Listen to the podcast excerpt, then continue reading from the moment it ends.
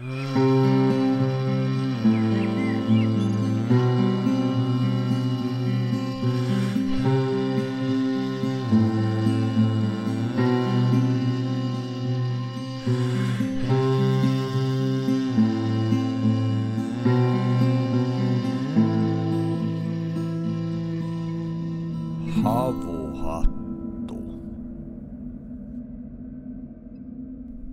Tämänkin jakson yhteistyökumppanina toimii Kääpä Biotech. Kääpä Biotech on siis äh, yritys, joka itse asiassa nostettiin tuossa juhannusviikolla Tekniikka- ja talouslehden äh, viikon startup-yritykseksi. Ja tässä jutussa mielenkiintoisesti mainitaan, miten tämä äh, sieniuutteiden tekeminen on maailmalla 22 miljardin euron markkina ja se kasvaa kulma 8-14 prosentin vuosivauhtia, eli huikeasta alasta on kyse, kasvavasta ja suhteellisen uudesta alasta. Ja Kääpä Forest etsii siis metsänomistajia, jotka olisi kiinnostuneita ympäämään tämmöisiin nuorehkoihin koivikkoihinsa tämmöisiä pakuriympejä. Ja ympäyksen myötä näihin puihin alkaa kasvamaan pakurikääpää ja tuossa muutaman vuoden päästä sitten koittaa sadonkorjuun aika, jolloin sitten Kääpä Biotech ostaa kaiken tämän pakurin parhaaseen markkinahintaan paras aika näiden ympien istuttamiseen on tuossa alkukesästä tuoko-kesäkuussa, mutta syksykään ei ole huonoa aikaa. Ne voi laittaa sinne syksyllä jo kytemään ja hiljalleen tämä rihmasto alkaa leviämään myös syyskaudella ja puu on hyvässä valmiudessa hyödyntämään seuraavan kasvukauden sen alkuhetkistä lähtien. Jos siis haluaisit tilata tällaisia ymppejä itsellesi ja istuttaa ne oman koivikkoosi tai tilata heiltä ää, tämmöisen istutuspalvelun, niin voit suunnata osoitteeseen kaapaforest.fi ja sieltä saat lisätietoa ja yhteystiedot sitten heidän päähänsä. Ja valmiita sienitinktuureja voit ostaa esimerkiksi luontaistuotekaupoissa tai osoitteesta kaapahealth.com.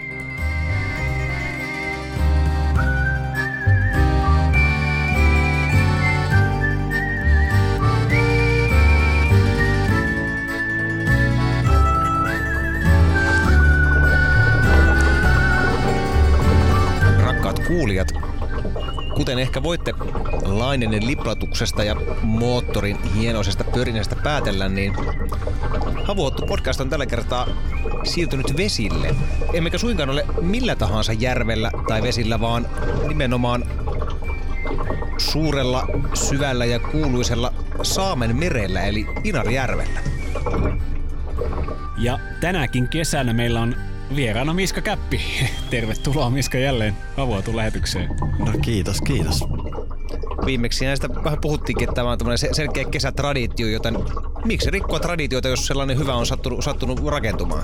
Kyllä, ja itse asiassa meillä on tässä myöskin tämmöinen muutoskohta meneillään, koska seuraavasta jaksosta lähtien ää, meidän vieraat, kuten myös mekin, saunomme aina lähetyksen jälkeen savusaunassa, joka on saunomiskunnossa tuolla ää, Sipoonjoen rannassa pieni disclaimeri tässä vaiheessa kaikille niille, joita nämä lievät sivuäänet häiritsevät, niin suinkaan ette joudu kuuntelemaan koko jaksoa näiden häiriöäänien vallassa, vaan äh, uistelemme tässä hieman, hieman ympäri, ympäri tuota Nellimlahtea ja äh, vedämme sopivalle paikalle parkkiin ja nauhoitamme tuolla luonnon helmassa sitten loppujakson.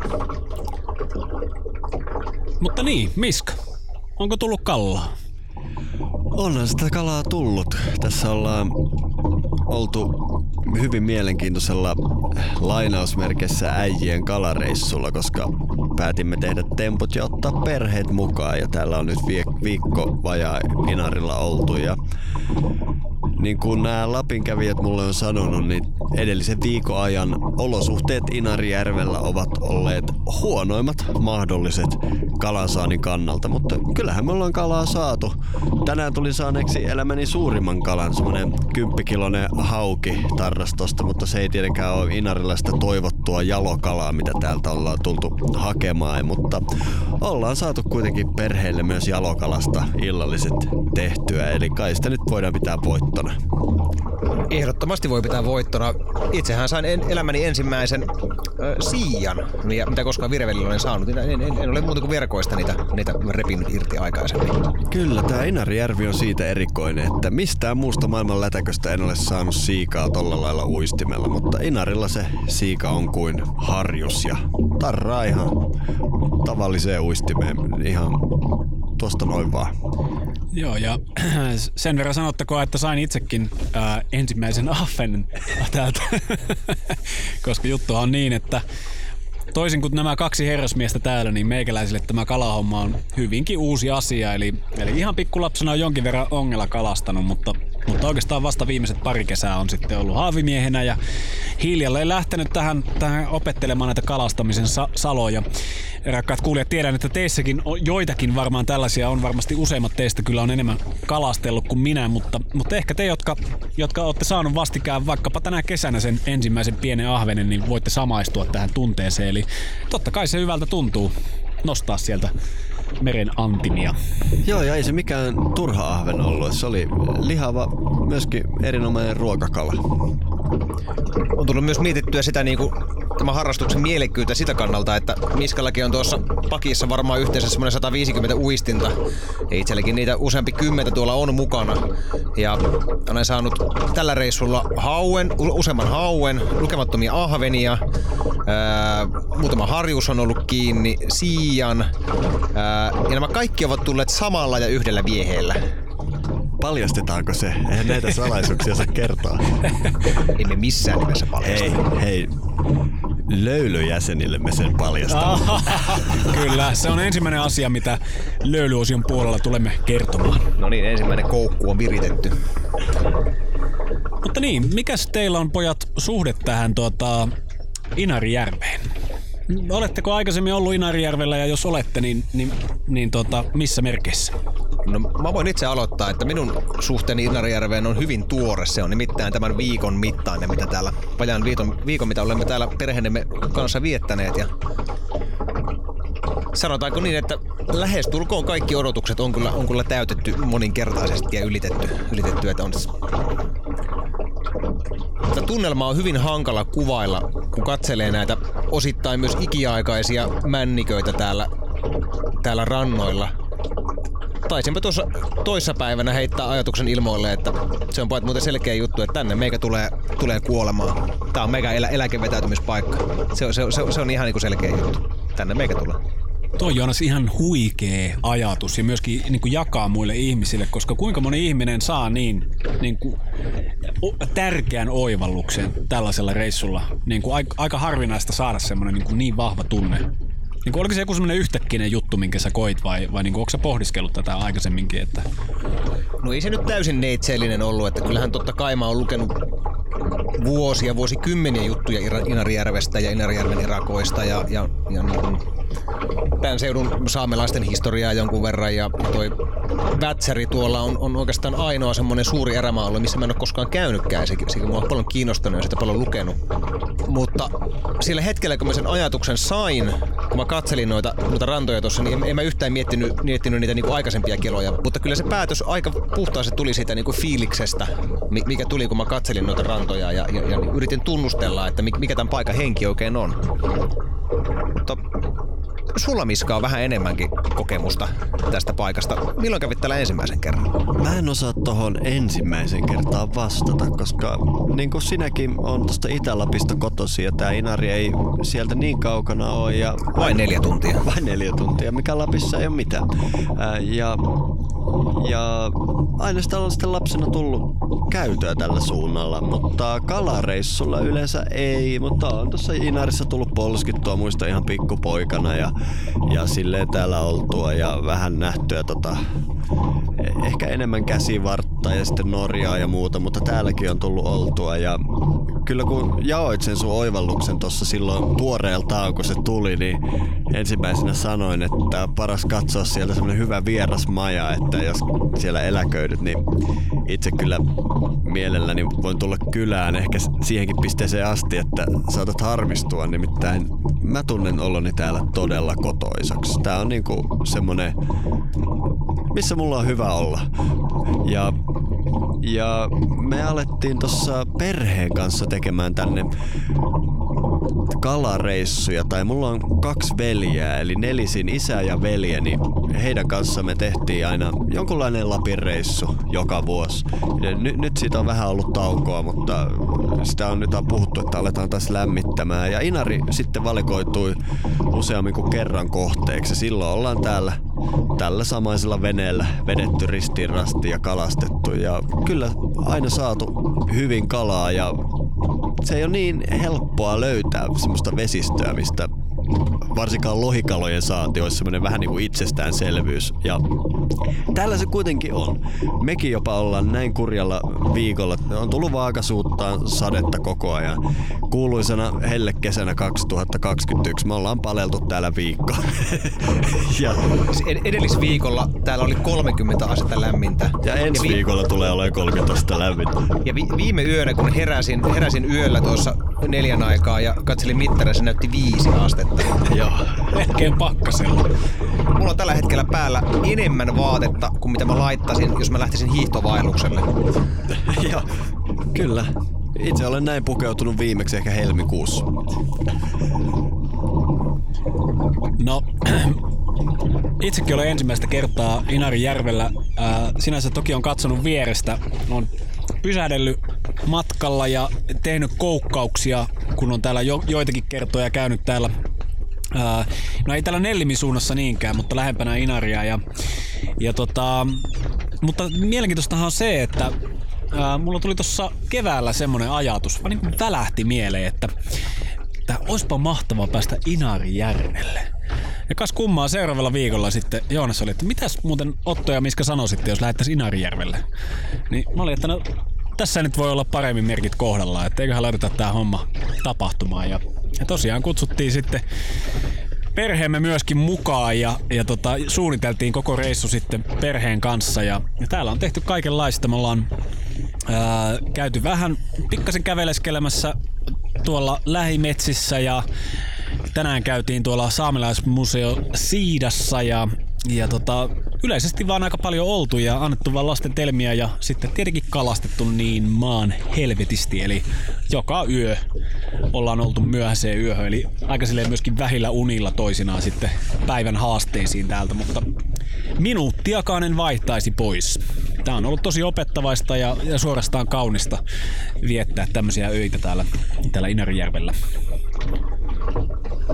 Niin, kyllähän siinä omia haasteita toki, toki on, kun yrittää sovittaa tällaista intohimoista harrastusta pe- perhe-elämän dynamiikan kanssa. Äh, tuollahan meillä onneksi ihan hyvän kokoisessa kaksikerrossa mökissä oli kuitenkin 12 henkeä, joista, joista tuota kaksi oli vielä ihan pieniä vauvoja.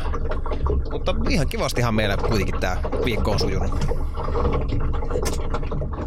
Olemme yhä ystäviä.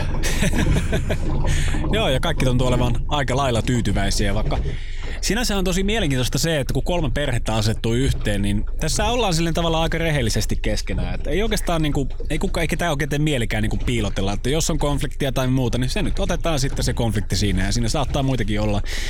Mutta on ollut huomaavinaan silleen, että kun pikkasen ärhennellään ehkä puolisoina toisille tai jotain lapsille tai muuta, niin, niin siinä toiset vähän niin kuin peesaa sillä tavalla, että ei, niin kuin, ei ota osaa siihen itse kärhämään, mutta saattaa ottaa vaikka vauvan siitä syliin ja mennä sen vauvan kanssa katselemaan ikkunasta ulos ja näin. Eli tää on niinku tämmöistä todella niinku Mä pidän tästä niin kuin ajatuksesta, että meillä on tämmöinen niin kuin pieni heimo täällä, täällä tuota, rannoilla ja sitten me lähdetään iltaisin sitten veneellä kalastamaan. Eli joku tämmöinen ikiaikainen juttu. Ja mä itse asiassa kuulin puolikorvalla, Miska, kun sä sanoit, ää, ää, oletan, että juttelit vaimosi kanssa, että, että ne samat geenit sua, sua vetää. Tota, mites mä en muista tarkkaan, mikä muotoilu se oli, mutta... No, oma vaimonihan erinäisistä järjestelysyistä lähti tästä lapsieni kanssa lentään Ivalosta takaisin tonne Etelä-Suomeen ja siellä äh, hän sitten teepaitasillaan nautiskeli ilta, hellepäivä illasta siellä Sipossa ja itse siinä vetelin toppatamineita päälle ja sanoin, että taas lähdetään yötä vasten kalaa ja hän siinä kysyi, että vieläkö se oikeasti huvittaa? ja, ja johon sitten jouduin vastaamaan, että samat geenit siellä, mitkä on esivanhempani kalaa ajaneet, ties missä tilanteissa, kuinka pahoissa paikoissa, niin ympäristö on muuttunut. Oikeasti mä saisin tämän kaiken tuolta S-Marketin kalatiskiltä, jos haluaisin, mutta joku se vaan tekee tästä. Joku meihin on kirjoitettu, että näin on hyvä tehdä. Mutta se oli hauska juttu, että no, kuten sanoitin, tämä tämmöistä hupikalastustahan tämä on ollut. Me, meillä on ollut jääkaappiruokaa täynnä ja, ja, ja, ja silleen, mutta yhtenä päivänä meidän ru- ruoat alkoi vähän niin kuin vähenemään ja vaimot antoi aika tiukankin niin kuin käskyn, että nyt, nyt kala olisi niin parempi, parempi tuoda kotiin. Juuri sinä päivänä meni meidän vaan tuotiin sitä kalaa kotiin. Joo, joo, mutta silloin jouduttiin ottaa se yksi jänkkäkoira sieltä kyytiin, eli hauki ihan vaan siksi, että olisi sentään jotain mitä tuoda, tuoda kotiin, mutta puhutaanpa vähän hauesta, kun se on ollut vähän niin kuin teemana tässä tämän reissun aikana. Tämä tuli itse asiassa mulle yllätyksenä, koska itse asiassa mä nyt vasta jälkeenpäin tajusin, että on jutellut tuota, parin saksalaisen kalamiehen kanssa. Ja siitä on kyllä aikaa, varmaan joskus vuosikymmeniä, ainakin vuosia, niin, niin tota, he, he kyllä hehkuttivat tätä suomalaista haukea kovasti ja, ja tota, olivat Suomessa sitä kalastaneet. Mutta sitten Suomessa taas siis ei ole kovin niin kuin, sanotaanko, pidetty kala. Mistä tämä niin kuin oikein johtuu? No minun näkemykseni on, että tässä on niinku alueellisia erojahan tässä on paljon. Et nimenomaan täällä Lapissa tämä, voi puhua ihan haukin vihasta, niin on, on, on, on ihan, ihan, ihan kyllä niinku todellinen juttu. Ja itse ajattelen, että sehän tulee tietenkin siitä, että kun sitä niin kuin jaloa, mahtavaa punalihaista kalaa täällä on kuitenkin tarjolla, vaikka kuinka mitoin, niin se, se niin kuin vähän puisevalta maistuva, maistuva limainen jänkkäkoira ei sitten välttämättä olekaan se, se niin kaikkein paras saalis. Kuulkaa veljet, me puhuttiin muistaakseni tästä viime kesänkin jaksossa. Puhuttiinko vai säynävästä? mutta taidettiin puhua myös hauen kelpaavuudesta ruokakalaksi, mutta itse tänään pohdin tätä, varsinkin kun sen elämäni suurimman hauen sain ja vähän googlaili asiaa ja mietin, koska toi noin iso hauki, se nyt ei ole kyllä kovin suosittua, suosittua ruokakalaa, mutta hauki niin siinä vahingoittu, että se kuitenkin tuli sieltä ylös nostettua. Ja sitten lähin selvittämään, että onko se hauen järvestä poistaminen ekoteko vai onko se synti. Ja kukaan ei näytä tietävän, mutta siellä tämmönen tietokirjailija toimittaja kuin Tapani Niemi, hänen kannanottonsa jäi mulla mieleen ja siinä hän sanoi, että Semmosista ihmisistä, jotka ei haukea arvosta, niin hän kirjoittaa, että vain suomalainen mies voi olla näin tomppeli. Miesten ennakkoluulon taustalla on kansanomainen uskomus, että pohjoisen mies ei ole koskaan muka syönyt haukea ja hauki maistuu puulle, varsinkin suuri hauki. Se on täyttä hölynpölyä. Haukea on syöty kaikkialla ja paljon, ja koko vanhan ajan asutus on perustunut osittain hauen pyyntiin. Sitten tuli jälleen rakennusaika, jolloin kaikkea omaa kulttuuria ryhdyttiin halveksumaan ja hauki leimattiin mauttomaksi roskakalaksi. Onpa mielenkiintoinen sitaatti, koska siis en yhtään epäile tämän sitaatin paikkansa pitävyyttä, mutta yleisesti ottaen, kun me saadaan esimerkiksi vanhemmilta tai jostain suvusta käsityksiä, vaikkapa nyt sitten näihin, uh, no jos olisi metsästäjä, niin metsän antimiin, tai sitten jos on kalamiehiä, niin sitten tota, järvien antimiin, niin, niin se on aika kova homma niin kuin ruveta selvittämään, että mitkä näistä käsityksistä on elänyt A, vain perheessä, B, 50-luvun jälkeen, vai C, on niin kuin satoja vuosia vanhoja käsityksiä. Et useimmiten sitä kun lähtee selvittämään, niin huomaa, että helkkari, että tämä oli vaan vale, mikä mulle kerrottiin niin kuin kotona tai, tai tota, ää, puolitotuus, joka lähtee tämmöistä kansainmaista viisaudesta 50-luvulta. Tosi harvoin me päästään niin käsiksi siihen esimerkiksi, että mitenkä, millaista, tai niin kuin, sanotaan, millaista on ollut kalamiehen arki niin kuin sat, muutama sata vuotta sitten, tai, tai sitten tietenkin puhumattakaan siitä, että pidemmän aikaa sitten.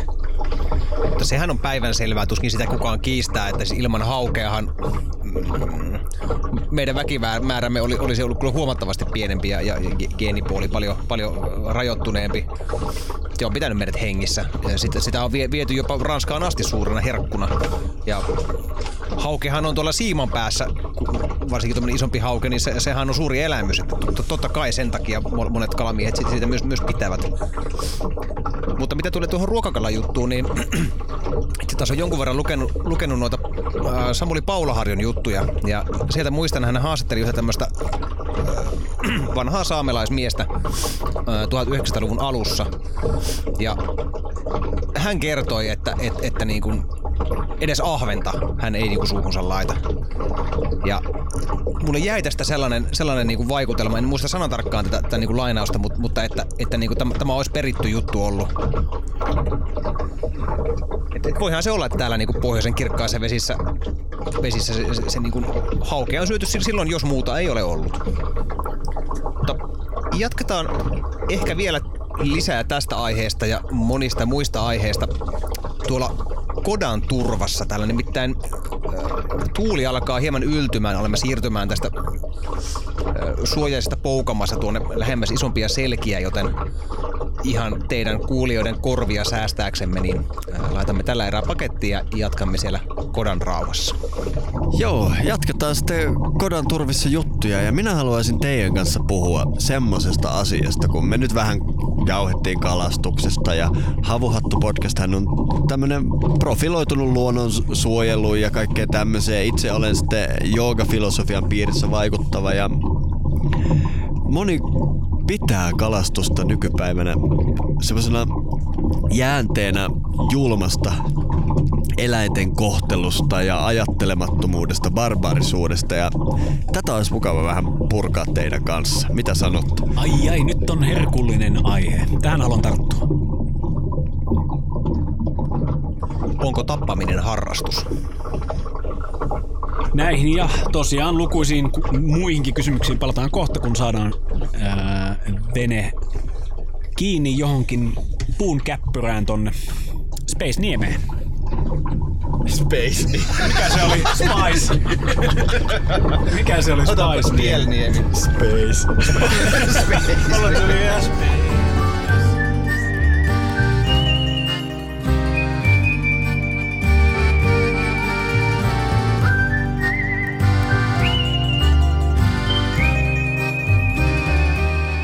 tultiin tänne kotaan ja laitettiin tulet. Jos siis huomaatte, että täällä kaikuu, niin se johtuu siitä varmaankin, että tämä on aika iso kota ja tuli terä. Tää on varmaan tänä kesänä laitettu tai sanoisin, että ehkä korkeintaan yhden talven täällä viettänyt. Sen perusteella, että miten tuoreen oloinen kaikkinensa. Just tuossa naurettiin, että toi erittäin hieno uusi kamiina, mikä rotatoi akselinsa ympäri 360 astetta. Varmaan kalliimpi kuin mitä meidän koko tuleva nauhoitusmökki kaikki ne lisähärpäkkeineen on. Joo, ainakin lähelle saattaa tulla hyvinkin. Tosiaan, me ollaan siis suojassa elementeiltä. Tämä vaan siis tuntuu vähän niin kuin älyttömältä. Et siis mä en ole tänä kesänä käyttänyt vielä kertaakaan kenkiä tai sukkia, enkä edes pitkiä housuja toukokuun jälkeen. Ja nyt me ollaan täällä niin kuin sillä, että me oikeasti, me jos me oltaisiin tuolla pihalla nuotiopaikalla, niin me oltaisiin aika kuseessa tällä hetkellä. Mulla on kolmet housut täällä mun kuurihousujen alla tällä hetkellä. Joo. Itselläni vain yhdet merinovillat. Mitäs sulla on Miska housujen alla? Minulla on joogahousut. Päällimmäinen kerras on tämmöistä ihan, mikä tää nyt on, Hagslö, Haglöfsin. Hagslöfin. Kuoritakki, siis vettä pitävä. kuoret päälle ja joogahousut alla. Mm. Joo, mutta oli ihan syynsä myöskin tulla tänne lämpöön. Äh, tietenkin teitä äh, kuulijat äh, arvostaaksemme te, sitä, että kuuntelitte tuota 20 minuuttia tuota liplatusta ja aaltojen iskeytymistä veneen keulaan, mutta, mutta myöskin ihan siitä syystä, että me ollaan tässä sukeltamassa vähän syvemmälle näihin aiheisiin. Tuossa aloitettiin vähän ihan vaan juttelemalla niitä näitä Inarijärvestä ja kalastuksesta, mutta sä sanoit Miska, että sulla olisi halu jutella tästä miten se nyt sanoisi, kalastuksen etiikasta. Kai se voi niinkin muotoilla. Lähinnä mä oon somessa hiljattain lukenut useampia kannanottoja, jossa on sanottu, että en enää koskaan aio kalastaa, vaikkapa kommentaarina johonkin tutkimukseen, joka käsittelee kalojen kokemaa kipua tai jonkunlaisia niin eettisiä kannanottoja, jotka kieltämättä ei ole ollut kovin laadukkaita, mutta ne kuitenkin on laittanut mut hiukan pohdiskelemaan tätä asiaa. No Otto, sä et ole metsästäjä, etkä ole hirveästi ollut kalastajakaan. Miltä se nyt joku päivä tuntui ottaa se henki siltä sinun saaliltasi? No onko ihan rehellinen vai sievistelenkö avoitun tyyli, ollaan nyt ihan rehellisiä. Kyllä, mä olin siinä ihan niin kuin, saattoi johtua tuulesta tai sateesta, en tiedä, mutta kyynelissä mä olin.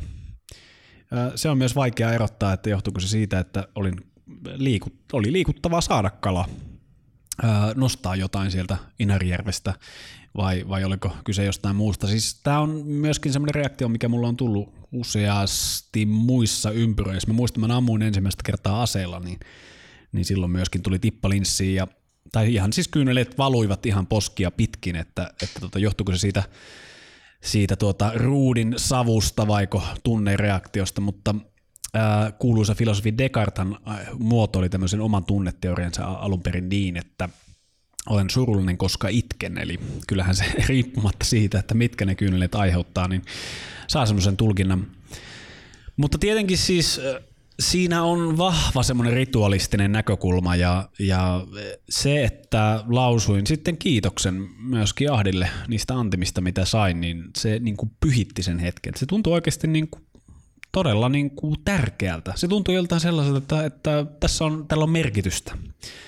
Ja tietenkin se koko prosessi lähtien siitä, että kiitos teille paljon, kun avustitte siinä, että miten se kaulavaltimo leikataan ja muuta, ja sitten ihan sinne asti, kun tuota, perattiin kalaa ja laitettiin se sitten pannulle voissa, ja, ja sitten siihen asti, kun söin ja maistui muuten tosi hyvältä, niin, niin tavallaan se mun mielessä, kun mä muistelen nyt sitä kalaa, niin se asettuu tämmöiseksi niin kuin jatkumoksi, linjaksi, lähtien siitä, että se nykäsee hiukkasen se, se vapaa siihen, että pistelen vaimoni kanssa poskeen sitten sitä, sitä ahventa.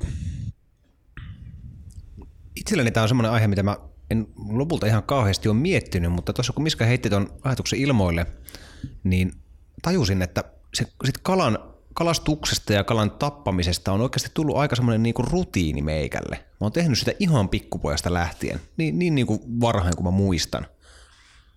Yksi sellaisesta äh, hassusta kalastusmuistosta mulla on tuolta Kanarian saarilta, kun oltiin perheen kanssa siellä lomailemassa. Mä en varmasti ollut kymmenen vuotta vanhempi, varmaan just jotain kymmenen vuotta. Ja me kalastamassa haita tällaisella kaupallisella hainkalastusmatkalla. Ja siinä oli jotain brittiperheitä mukana ja siellä oli semmoinen 15-vuotias poika kansia. Meillä piti tota, se oli semmoinen iso syöttisumppu, josta piti ottaa sitten niitä syöttikaloja, eläviä syöttikaloja, ne sitten laitettiin koukkuun ja, ja sitten sinne hain, hain syötiksi. Ja tämä 15-vuotias poika ei uskaltanut ottaa sitä niin kuin sätkivää kalaa sieltä sumpusta. Se, se niin alkoi alko, kiljumaan kuin pikkutyttö. Ja mä muistan ikuisesti sen pojan ilmeen, kun mä menin siihen sumpulle, otin vaan sen kalan sieltä käteen ja löysin siihen koukkuun kiinni ja se katsoo suu auki, että mitä helvettiä tuo pikkupoika niin teki tuon homman, mitä hän ei uskaltanut. Meillä ei ollut yhteistä kieltä, mä en osannut englantia silloin vielä, mutta mä muistan sen niin kuin katseen ikuisesti. Ja siis se, se oli aika rutiini homma. Mä olin kalastanut kuitenkin niin kuin kesät aina sen laiturilla ja, ja niin kuin käytiin uisettelemassa ukien isän kanssa haukia ja se oli täysin normaali juttu, kun se kala otettiin sieltä ylös, niin sitten se tapettiin, nujittiin hengiltä ja sitten se mentiin suolistamaan ja filerointiin ja sitten tehtiin ruokaa. Mutta metsästystä mä en varsinaisesti ole koskaan harrastanut. Mä muutamia kertoja ollut isän kanssa metsällä, mutta mutta tota, se riistan käsittely on mulle paljon, paljon niin kuin, oudompaa hommaa. Ja kun äh, muutamia kertoja tässä on joutunut lopettamaan nisäkkäitä, esimerkiksi niin kuin loukkujen näitä hiiriä tai ikkunan lentäneitä lintuja tai äh, kissan kynsiin joutuneita linnunpoikasia, niin se on heti ihan erilainen hetki ottaa sitä nisäkkäältä se se elämä pois kuin sitä kalalta. Sitten kalasta on tullut niin, niin sellainen niin kuin rutiini, se on, se on, se on ruokaa. Joo, mulla on hyvin samankaltainen kokemus, että siis mun ensimmäiset muistot tästä elämästä on olla kalassa verkoilla papan kanssa isän kanssa heittelemässä, onkimassa. Niin kuin mulla ei ole muistoja ajalta, milloin mä en ole kalasta. Eli, eli se on mulle niin normaali asia, että, että lapsesta asti se on ollut ihan no, normi juttu. Isäni on kalastaja, isoisäni oli iso iso isäni. Uskon, että kalastajia on niin pitkään kuin jaksaa katsoa. Sama juttu meillä molemmissa sukuharoissa. Ja siitä tosiaan tuli semmoinen rutiini, että kala vaan käsiteltiin hänestä automaationa, eikä sitä sen enempää ajateltu. Ja mä olin varmaan 12-vuotias, kun mä ensimmäistä kertaa jouduin todella ajattelemaan tätä. Ja eräs ystävä perhe oli meillä Kuusamossa kylässä ja sitten lähdin kalaan niin kuin kesäiltana tapana on ja sain sitten sieltä hauen ja tulin sitä sitten esittelemään ystäväperheelle ja siinä oli ehkä mua kolme neljä vuotta nuorempi poika. Jos mä olin 12, niin se oli varmaan yhdeksän tai jotain. Ja sitten hän tuli seuraamaan sitä, kun mä käsittelin sitä haukea. Ja ensimmäisenä tietenkin annetaan kova isku päähän. Muistan, otin siitä semmoisen hyvän halon ja kolautin sitä haukea päähän kerran ja varmuuden vuoksi vielä pari muuta. Ja tämä tuttava perheen poika purskahti itkuun ja huus mulle, että älä enää lyö sitä, älä enää lyö sitä. Ja siinä mä niinku yhtäkkiä havahduin, koska mulle, mä olin vaan siinä käsittelemässä ruokaa, niin yhtäkkiä mä näin sen tämän toisen ihmisen silmi. Ja mä olin, että aa, aivan, että hän niinku näkee tässä tämmöisen niin kuin elävä olennon ja mut tämmöisessä, tämmöisenä niin kuin, niin kuin julmana pyövelinä itse asiassa tällä hetkellä. Ja, ja mä kuten nytkin muistan monta kymmentä vuotta myöhemmin sen tilanteen, niin mä jouduin sitten vähän prosessoimaan tota asiaa siinä uusiksi, että kuinka se nyt on ok lyödä hauelta henki pois ja niin edelleen. Ja varsinkin miten se järkytti tätä, tätä poikaa, josta myöhemmin tuli kova kalamies ja partio, ties mikä liideri ja muuta, että, että se siitä. Mutta, mutta sitten mulla se jotenkin tuli käsiteltyä ja sitten tavallaan se kalastushommat vähän ehkä jäi siinä myöhäisteini-iässä, oli parempaakin tekemistä. Ja sitten kun aikuisena alkoi taas palata kalastuksen pariin, niin on joutunut tavallaan taas uudestaan vähän prosessoimaan, että onko tämä nyt joku tämmöinen barbaarinen tapa muinaisuudesta vai mistä tässä on kyse. Mutta joo, vähän samankaltaisia muistoja. Otto heitti mun mielestä tärkein pointti, joka, joka liittyy olennaisesti tähän, tähän meidän keskusteluun. Uh, niin kuin Miska sanoi, kun siitä saaliin käsittelyssä tulee niin kuin automaatio, sä käsittelet ruokaa, niin silloin sä et ajattele sitä elävää olentoa. Mutta mitä Otto sanoo on myös tosi olennaista se, että, että sä kiität sitä saalista. Sä olet ensin pyytämässä, ja kun sä saat mitä sä pyydät, niin sitten sä osoitat kiitoksu, ki, ki, kiitoksesi ää, si, si, siitä, mitä olet saanut. Ja mun tämä on jonkunlainen niin kuin avain ratkaista tämä dilemma, että sä, otat, sä, sä samalla niin kuin tapaat elävän olennon, mutta myös ö, mahdolliset omien elintoimintojen jatku, jatkumisen. Joo, monta kertaa mä oon miettinyt tätä siitä näkökulmasta, koska siis syön lihaa ja syön eläimiä. Ää, ja on kaunis kohtaus Darren Aronofskin elokuvassa The Fountain.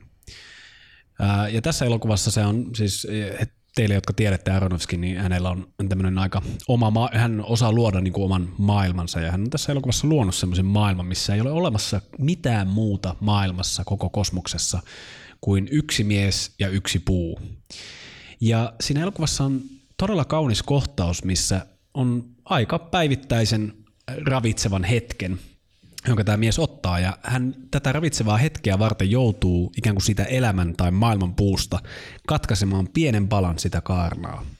Ja ennen kuin se ottaa sen palan kaarnaa, niin hän lausuu ikään kuin kiitokset ja ehkä vähän pahoittelevasti myöskin, koska tietää, että sille puu on siis ikään kuin tekemässä kuolemaa myös. Se on sille puullekin vaikea pala antaa sille se ravitseva palanen, mutta hän on ihminen, joten hän tarvitsee sen pienen palan selvitäkseen päivästä eteenpäin. Ja mä oon toisinaan miettinyt sitä niin, että no sen ei tarvi olla näin niin kuin elokuvallinen ja dramaattinen juttu, mutta ylipäänsä se, että oli kyse sitten lihasta, kalasta tai kasviksista tai mistä muusta, että kuinka tärkeää se on, että me ymmärretään se, että se ei ole tullut itsestään tähän. On käyty pitkä, pitkä, pitkä prosessi monelta niin kuin monen erilaisen asiantuntijan hoitama, meille meitä varten hoitama prosessi, jotta me saadaan se meidän päivittäinen ruoka, joka me siltä lautiselta syödään. Tämän vastakohtana on se, mitä me tehdään nyt. Se on hyvin mutkaton prosessi, koska me saadaan se kala, sitten me laitetaan puukko päästä läpi tai tosiaan lyödään halolla päähän ja sitten sen jälkeen perataan se kala ja sitten fileerataan ja pannulle ja siinähän se. Ja me ollaan koko ajan itse läsnä siinä, siinä niin kuin kaikissa prosesseissa, mitä siinä tapahtuu. Eli tämä on niin kuin joka tapauksessa, jos me kiitetään siitä ruoasta, niin ää, ei ole oikeastaan mieltä kiittää sille, no kiitos Otto, kun ää, hoidit itsellesi tämän ruoan, tai kiitos Joonas tai Miska, kun teitte tämän minun puolesta. No okei, sekin voi olla ihan hyvä idea, mutta siinä tilanteessa, jossa mä lausun se kiitoksen todella, no sanotaanko vaikka Ahdille, niin mä en lausu sitä kenellekään, en sille kalalle, en tietylle ihmiselle, en tietylle paikalle, en yhtään millekään, vaan tälle kaikkeudelle, joka ruokkii meitä. Ruokkii meitä ihan konkreettisesti ja pitää meidät elossa. Eli sille, mikä mahdollistaa meidän elämän. Sille mä lausun kiitokseni siinä. Mitä te kaverit olisitte mieltä sellaisesta ajatuksesta, mikä mulla tuossa jonkun vuotta on pyörinyt päässä, että niin kuin kaikki, mitä me sisälle laitetaan, niin sehän on pois jostain toisesta elävästä organismista. Ja mitä monimutkaisempi, mitä tuntevampi, mitä älykkäämpi se organismi on, niin sitä suurempi uhraus se on ja sitä suuremman niin kuin kiitoksen ja lahjan ja, ja vastauhrin se myös vaatii. Joo, että sä tavoitat tuosta semmoisen niin luonnollisen vasta-argumentin tuohon Oton puheenvuoroon. Ja vaikkapa siihen, että jos me nyt ajatellaan tätä tämän Oton tarjoaman The Fountain-elokuvan metaforan kautta, että on maailman puu, jota me itseämme ylläpitäkseen joudutaan hiukan aina syömään. Me ehkä pahoitellaan sitä, että anteeksi kun mä joudun syömään sua, mutta se pitää mut hengissä. Ja tämä vasta-argumentti tuohon liittyen vaikkapa tähän kalaan on se, että eikö me pystyttäisi ylläpitämään elintoimintojamme vahingoittamatta tämmöisiä monimuotoisia kenties kipua tuntevia olentoja. Eli minkä takia me emme tekisi sitä tavalla, joka ei lisäisi kärsimystä tästä, tässä maailmassa. Ja eli Joonas, haetko jotain tämän kaltaista takaa? Joo, ja itsehän tein juuri tämän, tämän johtopäätöksen, sanotaanko, olis, olisinko ollut 16-17 vuotta, mikä myös keskeytti mun kalastusharrastuksen tai ehkäpä eräänlaisen elämäntavankin siinä vaiheessa, koska mä tein juuri tämän johtopäätöksen, että mä voin ylläpitää itseäni vahingoittamatta vaikkapa kaloja. Ja olin sitten kasvissyöjänä melkein vuosikymmenen sen jälkeen. Niin mun pointti ehkä enemmänkin keskittyy siihen, että mitä monimutkaisemman eliönsä otat ruuaksi, niin sitä tavallaan suuremman uhrin sun täytyy antaa niin kuin vastalahjaksi eikä, eikä niin päin, että, että, että, että niin kuin sitä täytyisi kokonaan jättää niin kuin käyttämättä ikään kuin arvokkaampia elämänmuotoja. Joo, mä tavallaan me ollaan samoilla linjoilla tässä, joskin sä et ehkä tee tuota samaa johtopäätöstä, minkä mä tein 17-vuotiaana tästä, että mä jopa sanoin, se missä 17-vuotias Miska otti tämmöisen kannan, että koska minun ei tarvi näitä lainausmarkissa arvokkaampia olentoja tappaa, en siis aio tehdä niin. Ja sä sanot niin, että mitä arvokkaamman olennon joudun tappamaan, sitä suuremman uhrin se edellyttää. Ymmärsikö oikein? Juuri näin. Ja sitä suuremmalla äh, harkinnalla ja, ja niin kuin vakavuudella siihen täytyy suhtautua. Kyllä, kyllä. Mä taas on, aion ottaa tähän nyt aivan uuden näkökulman, koska äh, jotain on tapahtunut. Minäkään en enää ole kasvissyöjä. eli, eli niin kummallista kuin se onkin, niin intialaisen filosofian opiskelu on saanut mut ymmärtämään tämän toisella lailla. Ja, ja ennen kaikkea sen, koska tavallaan meidän tapa arvottaa elämää meidän kulttuurissa kumpuaa materialismin filosofiasta ja me ajatellaan, että esimerkiksi tämmöiset ominaisuudet kuin tietoisuus ja tunte, tunteet, kipu ja tämmöiset, ne on tämmöisiä emergenttejä asioita, joita voi tapahtua vaikkapa nisäkkäässä tai missä tahansa muussa. Ja mä muistan, kun mä mun joogagurulleni kerroin, kuinka en pidä sopivana lihansyöntiä ja näin, ja hän kommentoi siihen takaisin, että mietin nyt mikä massamurha ja se on, kuinka monta riisiä sulla oli tänäkin lautasella. Ja, ja toi nyt oli joke häneltä, mutta hän on erinomainen kaveri tekemään jokeja, jotka jää kaivelemaan. Ja mä oon hiljalleen tullut siihen tulokseen, että mitä et, et, enemmän tämmöinen niin kuin monistinen filosofia on saanut mut pauloihin ja mitä enemmän semmoinen niin kuin yhteys kaiken elämän välillä on hahmottunut mulle. Mulla on varmasti paljon matkaa mentävänä, mutta mitä enemmän tämä juttu on hahmottunut mulle, sitä selkeämmäksi on käynyt, että tämä vaikkapa eliöiden arvottaminen niiden hermoston monimutkaisuuden mukaan tai muuta, se on aika se on itse asiassa aika ongelmallinen, en tykkää tuosta sanasta, mutta se totisesti on ongelmallinen tapa nähdä asia. Nimittäin me itse asiassa, mä kutsun tätä, me, me muututaan tämmöisiksi vähän niin kuin lajinatseiksi siinä. Tai ehkä tota voisi kutsua jopa spesiksmiksi, eli mikä se on lajismi suomeksi? Spesismi. Mikä? Spesismi. Spesismiksi, kyllä. Kuka se olikaan tämä spesismi-isä? Peter Singer. Peter Singer. Peter Singer ei todellakaan spesismillä tarkoita sitä, mitä minä tarkoitan. Peter Singer tarkoitti spesismillä sitä, että, että tavallaan me me ollaan ikään kuin rasistisia muita eliöitä kohtaan, paitsi ihmisiä. Eli me, kun me ajatellaan, että ihminen on arvokkaampi kuin joku eläin, niin me ollaan silloin spesismeja, mikä on vähän niin kuin rasismi. Siinä, missä rasisti ajattelee... sorto on yksi Rasisti ajattelee, että hänen, oma, hänen rodunsa edustajat on parempia, niin spesisti ajattelee, että hänen lajinsa edustajat on parempia. Mutta mä itse asiassa on Singerin kanssa, mä tykkään tuosta sanasta spesismi, mutta mä oon sitä mieltä, että jos me aletaan sanomaan, että nisäkäs vaatii suuremman uhrin kuin vaikkapa lintu, ja lintu vaatii suuremman uhrin kuin lisko, tai sanotaanko, että, että kasvia on sopivampaa syödä kuin vaikkapa nisäkästä, niin me itse asiassa koko tämän elämän kierto ja koko tämä lajien verkosto ajatellaan, että ketkä on eniten meidän kaltaisia, niin niitä ei sovi tappaa. Ja ketkä on vähiten meidän kaltaisia, niitä sopii tappaa. Eli niin. toi on ihan niin kuin natsi-ideologia laji. Et niin kuin siinä missä joku kunnon rasisti sanoo, että ketkä on lähimpänä tämmöistä vaikkapa arjalaista ihannetta, niin ne on ihan ok. Ja ketkä on kauimpana, ne ei ole ok. Ja mitä enemmän me aletaan ymmärtää vaikkapa kasvien vuorovaikutuksesta, miten kasveilla on stressihormonit, paniikkitilat ja kaikki muut, niin mä en usko, että me voidaan mennä kovin pitkälle olematta tämmöisiä spesistejä tässä esittelemässäni muodossa. Ja mitä mieltä te olette tästä? Kerran keskustelin hyvän tovin tästä, tästä aiheesta erään vegaanin kanssa ja hän veti rajan siihen, että, että tuota, niin kauan kun ne e, eliömuodot eivät häiritse häntä itseänsä, niin silloin hän jättää ne rauhaan. Eli hän, hän, hän veti rajan niin kuin hyttysiin. Eli hän ei tappanut mitään muuta, paitsi, paitsi niin kuin pistäviä, pistäviä ötököitä.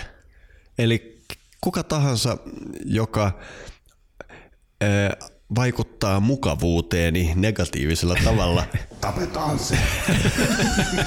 kyllä, kyllä. Mutta Joo, hauskaa kun otit Peter Singerin esiin, koska olin itsekin ottamassa hänet esiin totta kai. Hän on siis eläoikeusliikkeen isä ja ää, mikä se oli, se on suomennettu nimellä Oikeutta eläimille taitaa olla tämä hänen niin kuin, klassikkoteos. klassikkoteos. Ja se, mikä Singerissä, kun itse tutustuin hänen argumentteihin äh, filosofian laitoksella ja olin myöskin itse silloin kasvissyöjä, niin jo silloin pikkasen häiritsi oli se, että siinä taustalla on tämmöinen filosofinen äh, kehikko kuin utilitarismi. Ja utilitarismin peruslähtökohta on se, että se millä minimoidaan kärsimystä on hyvä. Ja se on niin kuin lähtökohtaisesti niin kuin argumenttina ää, tosi heikko. Se törmää heti siihen aivan olennaisen ja, ja tota, myöskin itse, suorastaan itsestään selvään kysymykseen, miten me mitataan kärsimys. Niin kuin filosofian oppikirjassa se on esitetty näin, että no, olet viettämässä iltaa vanhempiesi ja heidän ystävien kanssa ja nämä vanhempien ystävät haluavat laittaa soimaan Olavi Virtaa ja sinä et pidä Olavi Virrasta, mutta tiedät, että vanhempasi ja sitten vanhempien ystävät tykkäävät Olavi Virrasta, joten sitten hyväksyt tämän ja tämä on näin ratkaistu tämä asia. Mutta utilitarismi näin jälkeenpäin sitten, kun kattelin taaksepäin niin kuin niitä teorioita ja, sitä, mitä opiskelin utilitarismiin liittyen, niin sen keskeisin ongelma on itse asiassa sen metafysiikan ongelma. Se on läpeensä materialistinen näkökulma, koska siinä ajatellaan, että tärkeintä on se, että kaikki nauttii. Miten ihmeessä se voi olla kaikista tärkein asia? Jos mä mietin mun omaa elämää esimerkiksi, niin ne hetket, kun mä oon kärsinyt, on itse asiassa ollut osa niistä niin elämäni tärkeimpiä hetkiä. Just toi, kun sä sanot sanan tärkein, sä oot murjonut ja vetänyt vessanpöntöstä alas koko utilitarismi, koska utilitarismi, siinä mun mielestä kiteytyy meidän aikamme merkityskato, koska tietysti asioita kannattaa mitata niiden merkityksen mukaan, ei sen suhteen, että kuka saa eniten nautintoa tai kärsimystä. Ja sitten meillä on tietysti nämä käänteiset utilitaristit, joka syntyi vähän niin kuin vasta hyökkäyksenä siihen, kun huomattiin, että utilitarismi on niin vaikea määritellä, koska kaikki on eri mieltä siitä, mitä on, mikä on nautintoa. Jollekin on nautintoa se, että sitä piiskataan, toiselle taas ei. niin, niin, niin syntyi tämä käänteinen utilitarismi, jossa sanottiin, että okei, fuck nautinto, pitää toimia, eettinen toiminta on sitä, joka aiheuttaa mahdollisimman vähän kärsimystä. Joo, kyllä. Nimenomaan ja, täytyy sen verran huomauttaa, että tämä oli itse asiassa juuri Singerin näkökulma, mutta, mutta varhaiset utilitaristit joo, joo, lähti nimenomaan tästä. Kyllä, ja Singer on tätä vastahyökkäysjengiä. Niin, ja, ja mulla aina, aina kun mä puhun käänteisen utilitaristin kanssa, niin mm, no, mulla on hänelle ratkaisu täydelliseen maailmaan. Atomipommi kun ihmistä enää ei ole, ei ole kärsimystäkään ja käänteinen utilitarismi on ratkaistu. Niin, siinä tulee se kiinnostava kysymys, että jos meillä ihmisillä on, kukaan ei varmasti kiistä sitä, että onko ihmisillä kärsimystä. Niin kuin vuosituhannet on viisausperinteissä käsitelty sitä, mikä on kärsimyksen luonne ihmisellä. Mutta sen sijaan se on kiinnostava kysymys, että onko eläimillä kärsimystä. Mitä te olette mieltä? Mulla onkin tähän, nimenomaan tähän liittyen kysymys teille, teille kun te tässä, tuossa niin kuin avoimesti ilmoititte, että olette olleet molemmat kasvissyöjiä ja nyky, nykyään, nykyään syötte lihaa, niin miten te niin kuin selitätte itsellenne sen, että varmasti molemmat olette niin kuin täysin tietoisia esimerkiksi niin kuin tehotuotan, lihatehotuotannon um, eri prosesseista ja, ja minkälaista kärsimystä ja, ja niin kuin, jopa kipua ja, ja niin kuin epämukavuutta nämä tuotantoeläimet joutuvat kohtaamaan siellä, siellä, siellä laitoksessa. Ja, ja omassa on miljardeja eläimiä, mitkä eivät ikinä pääse katoksesta ulos vasta, vasta kuin teurasauton kyydissä. Niin mit, miten, miten te niin selitätte itsellenne sen, että, että niin tämä on hyväksyttävää, näiden eläinten kärsimys sillä, että te saatte niin kuin maittavaa ruokaa itsellenne? No mun mielestä näiden eläinten kärsimys ei missään nimessä ole hyväksyttävää. Ja itse vastustan henkeä ja vereen eläinten tehotuotantoa, mutta aivan samoin tavoin kasvien tehotuotantoa. Eli, eli sinänsä mun mielestä sitä ei tarvitse edes jakaa kasveihin ja eläimiin, vaan ylipäätään tehotuotanto me tiedetään ihan sama mitataanko sitä kärsimyksellä vai biodiversiteetillä tai maaperän köyhtymisellä tai millä mittarilla, niin se ei ole se, se reitti. Mutta mun mielestä sitä ei kyllä hirveästi tarvi perustella, miksi se olisi hyvä juttu, koska se mun mielestä ei ole. Hmm. Mut, mutta sä kuitenkin, kuitenkin niin kuin enimmäkseen silti käyt sitä S-Marketista ostamassa niitä, niitä tuotteita, jotka on tehotuotettuja. Kyllä. Ja jo, jollain tavallahan sun täytyy niin kuin olla, olla niin kuin sen asian kanssa sinut. Joskin täytyy myöntää, että suurin osa mun syömästä lihasta on laiduntavia eläinten lihaa, mutta mä sanoisin, että kuitenkin kun puhutaan tästä tehotuotetusta kamasta, niin kyllä se mulla ne, se menee enemmänkin nämä riisi ja viljat ja muut, että, että kasvien puolella se taitaa olla vielä voimakkaammin edustettuna mun ruokavaliossa. Että mä en usko, että onko tämä laji määritelmä olennainen ton tehotuotantokysymyksen suhteen.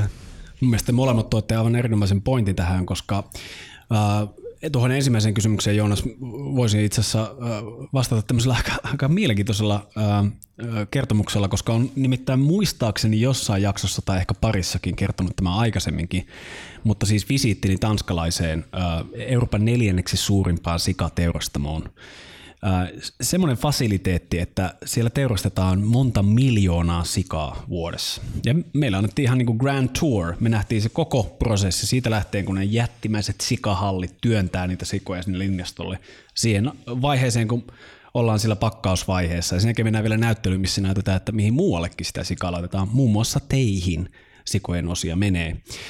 Ja silloin muistaakseni kauhistelin sitä niin kuin koneellisuutta, sitä miten se on semmoinen kone, täydellinen kone, johon, johon ihmisetkin menee desifiointilaitteille läpi, että niin kuin ihmiset ei tuo sinne omaa niin kuin, äh, flo, bakteerifloraansa.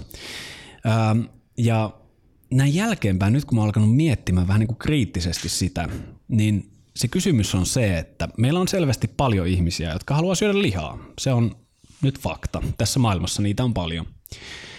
Niin jos me edes mietittäisiin tästä kärsimyksen näkökulmasta, niin okei, se eläinten olot on yksi juttu. Täytyy tosin sanoa Suomesta sen verran, että Suomessa oikeasti se on todella harvinaista, että eläimet on huonoissa oloissa. Se on nimittäin iso juttu. Sä saat siitä sakot ja joudut pahaan maineeseen. Se, se on oikeasti aika vaikea pitää vuosikymmenestä toiseen niin kuin, äh, lain ja säädösten niin kuin, äh, vastaista eläinten kohtelua. Eli mutta ta- takaavatko lait ja säädökset hyvän elämän No se, se on totta kai tärkeä, tärkeä kysymys ja niin kuin sitä rajamäärittelyä me tässä käydään esimerkiksi tämän keskustelun äh, puolesta, kun puhutaan, mitä on eläinten kärsimys. Mutta toisaalta mä voin katsoa sitä tanskalaisen teurastamon kokemusta myös siitä näkökulmasta, että siinä on viety huippuunsa se, miten vähällä kärsimyksellä sika voi selvitä sitä teurastamisprosessista. Sieltä nukutetaan hiilidioksidilla ja ne menee ää, linjaston läpi, missä sitten lyödään ää, jonkinlaisella laitteella ne eläimet kuoliaksi. Niin se on yleensä tämmöinen paineilmapistooli, jossa niinku todella ö, pitkälle paineistettua ilmaa ammutaan. ammutaan. Se on pelkkä ilmaammus, mikä ammutaan sen sian kalloon. Kyllä. Se kuolee välittömästi. Ja, ja siis se oli kauhistuttava kokemus. Mä olin, järky, mä olin aivan järkyttynyt. Mä olin nuorten maanviljelijöiden kanssa siellä reissussa ja heidän kanssa oli kiinnostava keskustella, koska he on nähneet tätä koko elämänsä tai ainakin kasvattaneet eläimiä ja varmasti vierailleet aikaisemminkin teurastamoissa. Ja sitten tuohon Miskan pointtiin on itse asiassa aika mielenkiintoista, että me kun mietitään vaikka sitä, että miten me pohditaan vaikka puhelintemme eettisyyttä, niin me otetaan yleensä huomioon se, että ne on tehty jossain Foxconnin tehtaalla Kiinassa ja siellä on, ne ei pääse edes vessaan tauoilla ja näin poispäin. Ihan siihen, että mistä se koboltti on niin kuin louhittu. Kongossa lapsi ää, työntekijät louhii hirveässä olossa ja näin. Mutta esimerkiksi kun me mennään tonne vaikkapa Nikkilä S-Markettiin ja haetaan pussillinen avokadoja, niin me ei koskaan mietitä, että mitä se tekee paikallisyhteisön vesivarannoille tai miten itse asiassa avokadoa kutsutaan vihreäksi kullaksi siksi, että kun lännessä maksetaan yksi euro per avokado, niin kuinka paljon ihmisiä tapetaan sen takia, että kuka omistaa ne avokadoplantaa sitten näin. Se ei tule luontevasti meiltä. Se ei niinku, silloin kun sä syöt, syöt pelkkiä kasviksia, niin sä, sä et niin helposti tuu ajatelleeksi sitä koko niin kuin eettisyyden kaarta, samalla tavalla kuin esimerkiksi syödessä eläintä. Mistä se johtuu? Mitä te luulette? Tämä on aivan yksinkertaista, koska itse olen rakastunut maailman mytologioihin. Ja maailman mytologiathan on kieli, johon on valittu ikään kuin sanoiksi tai symboleiksi asioita, mihin ihminen välittömästi samaistuu. Ja arvatkaa, mihin ihminen välittömästi samaistuu, ihmiseen muun muassa ja vaikka mihin muuhun. Ja me ei samaistuta kasviin. Me ei pystytä samaistumaan kasviin. Ja niinpä meidän on niin paljon helpompi. Hyvät kuulijat, juuri äh, mökin ovi lennähti väkivaltaisesti auki tuulen voimasta.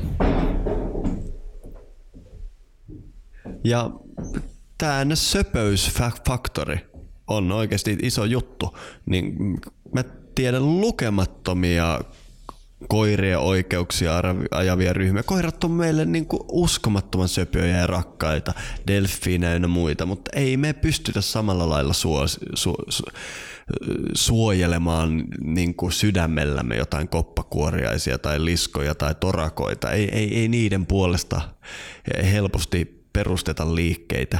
Eli me ei pystytä samalla lailla samaistumaan avokadoon kuin vaikkapa sikaan. Ja si- siinä, siten me, me tunteellisesti reagoidaan paljon voimakkaammin siihen, kun niin kuin sä sanoit, että Suomessa nyt on ihan jees light lihatuotannon kanssa. Mä uskon, että hirveän moni kuuntelija on eri mieltä ja varsinkin kun vuotaa näitä juttuja jostain sika laitoksilta, niin kyllähän se tuntuu aivan eriltä, kun nähdä avokadoplantaaseen. Niin, äh, ehkä itsellä tämä perspektiivi on avautunut vain sitä kautta, että on jutellut ihmisten kanssa, jotka kasvattavat eläimiä teuraaksi. Ja äh, tutustunut näihin laitoksiin vaikkapa Suomessa. Ja kun katsoo sitä, kun lehmät keväällä ryntää ja äh, menee pelloille syömään sitä apilaa ja, ja sitten aina kerran vuodessa sieltä joku liha lihan teurastajan niin rekka tulee sitten viemään ne sieltä eteenpäin. Ja ainakin siihen asti asiat on mennyt tosi hyvin. Se, mitä suomalaisessa teurastamoissa tapahtuu, no, en ole käynyt, en tiedä. Eli mun on vaan rehellisesti täytynyt katsoa tätä asiaa ihan niin kuin kaikista näkökulmista. Ja mulle esimerkiksi mun kasvissyönnin niin viimeinen etappi oli dyykkaus. Et mä niin kuin menin roskiksilta hakemaan sen ruokani, koska mulla alkoi jopa tuntua, mulla ei ollut rahaakaan hirveästi, mutta alkoi tuntua myöskin silleen, että hitto, mä, kenelle mä maksan niin kuin tästä tomaatista. Et mä maksan jollekin espanjalaiselle tomaattisurviljelijälle, joka hyväksi käyttää työntekijöitä ja ei sekään ole niin kuin hyvä juttu. Ja tällä tavalla mä kävin sen Peter Singerin argumentin läpi ja mä kävin sen koko eläin oikeuskeskustelun läpi ja mun omat argumentit uudelleen kriittisesti. Ja tulin siihen lopputulokseen, että niin kuin Miska sanoit, se on ollut maailmankuvani armottava, arvottava niin kuin lähtökohta kaikille, mitä mä pistän suustani sisään. Joo. No me nyt otettiin tämä spesismi-argumentti uudelleen muotoiltuna, eli niin, että se ei ole kovin kauaskantava filosofia, että me aletaan sanomaan, että niiden asioiden, jotka muistuttavat meitä, tappaminen on enemmän väärin kuin niiden, jotka mahdollisimman vähän muistuttaa meitä, koska mitä syvemmälle menee vaikka itämaiseen filosofiaan, alkaa nähdä kaiken elämän yhtenä. Mutta mä haluaisin palata tuohon sun kysymykseen, Otto, taannoin, minkä esityt, mihin en muistanut vielä vastata, että, että miten kärsimystä mitataan ja kuka voi tuntea kärsimystä ja niin edelleen. Ja mä vähän heitin tuohon sen, että no okei, me tiedetään esim. Niin kuin kasvi- ja hormonitoiminnasta ja kaikesta, että todellakin kasvit haluaa viimeisensä asti välttää, että me vahingoitetaan niitä. Eli Tämä on muuten ne... yksi hauska vertauskuva, mikä kuuli, oli se, että miettikää, että sut olisi haudattu kaulaa myöten ää, niin kuin rantahiekkaan ja joku potkisi niin kuin ensin jalkapalloja sun päähän monta, monta, monta kertaa ja sitten niin kuin ihan vaan tulisi potkimaan sun päähän. Se on kasvien tilanne joka ikinen päivä.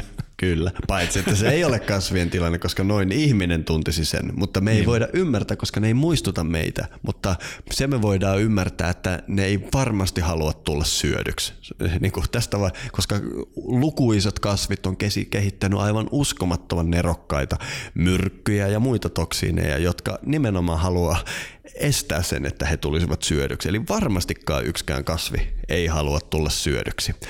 Lukuun ottamatta hedelmiä. Hedelmät itse asiassa kasvit tekevät. Se on kasvien kikka levittää siemeniään, että joku syö sitä. Eli hedelmät on poikkeus. Ja olen itse asiassa tavannutkin fruitaristejä, jotka syövät pelkkiä hedelmiä tästä syystä johtuen. Mutta nyt tullaan siihen mun mielestä avainkysymykseen, mikä on itse mulla tehnyt suuren käännöksen tässä, että miten mä näen vaikkapa eläimen päivien päättämiseen ja niin edelleen, on kysymys tietoisuudesta ja ennen kaikkea metakognitiosta. Ja tästä asiasta me jatkamme löylyjäsenten kerran pienen tauon päätteeksi. No, no jopa sentä. niin, kiitos teille, jotka jäätte tällä pysäkille ja jos siis nyt hirveästi kutkuttaa tämä puheenvuoro, joka ehkä hiukan jäi kesken tässä myöskin Joonaksen keskeytettyä, niin, niin tota, suuntaa havuhattu.fi kautta liity ja sieltä voit lunastaa joko vuosi- tai kuukausitunnukset. Ja sen voi sanoa tuosta vuositunnusten puolesta, että, että säästät hiukan rahaa joka kuukausi, jos otat kerralla vuodeksi. Eli me lupaamme Joonaksen kanssa kyllä jatkaakin tätä ää, sisällön tuottamista, jotta saat rahallisia vastinetta. Kärsimyshän meillä tässä on ollut, ollut teemana ja ollaan puhuttu eläinten kokemasta kärsimyksestä ja siihen liittyvistä eettisistä dilemmoista. Mutta mistä, mistä muista asioista te haluaisitte keskustella? Kaikkien muidenkin kärsimyksestä. Niin, nimenomaan mä haluaisin puhua siitä, että kun buddhalaisuus on semmoinen teema, mikä mun muistaakseni on tullut kahdessa edellisessä jaksossa Miskan kanssa niin kuin esiin, ää, ollaan niin kuin ikään kuin kosketettu sitä näkökulmaa. Ja mä haluaisin puhua siitä, että miksi buddhalaisessa ää, perinteessä puhutaan niin paljon kärsimyksestä. Sarvam Sukvam vai miten se menikään? Se meni väärin. Sä sanoit, että kaikki on autuutta. Nyt buddhalaiset vihaa sua. eli Sarvam Dukham siis, eli kaikki on kärsimystä.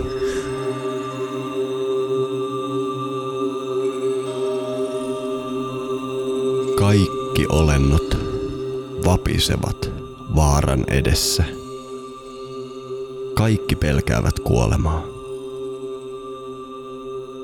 Kun ihminen pohtii tätä, hän ei tapa tai aiheuta tappamista.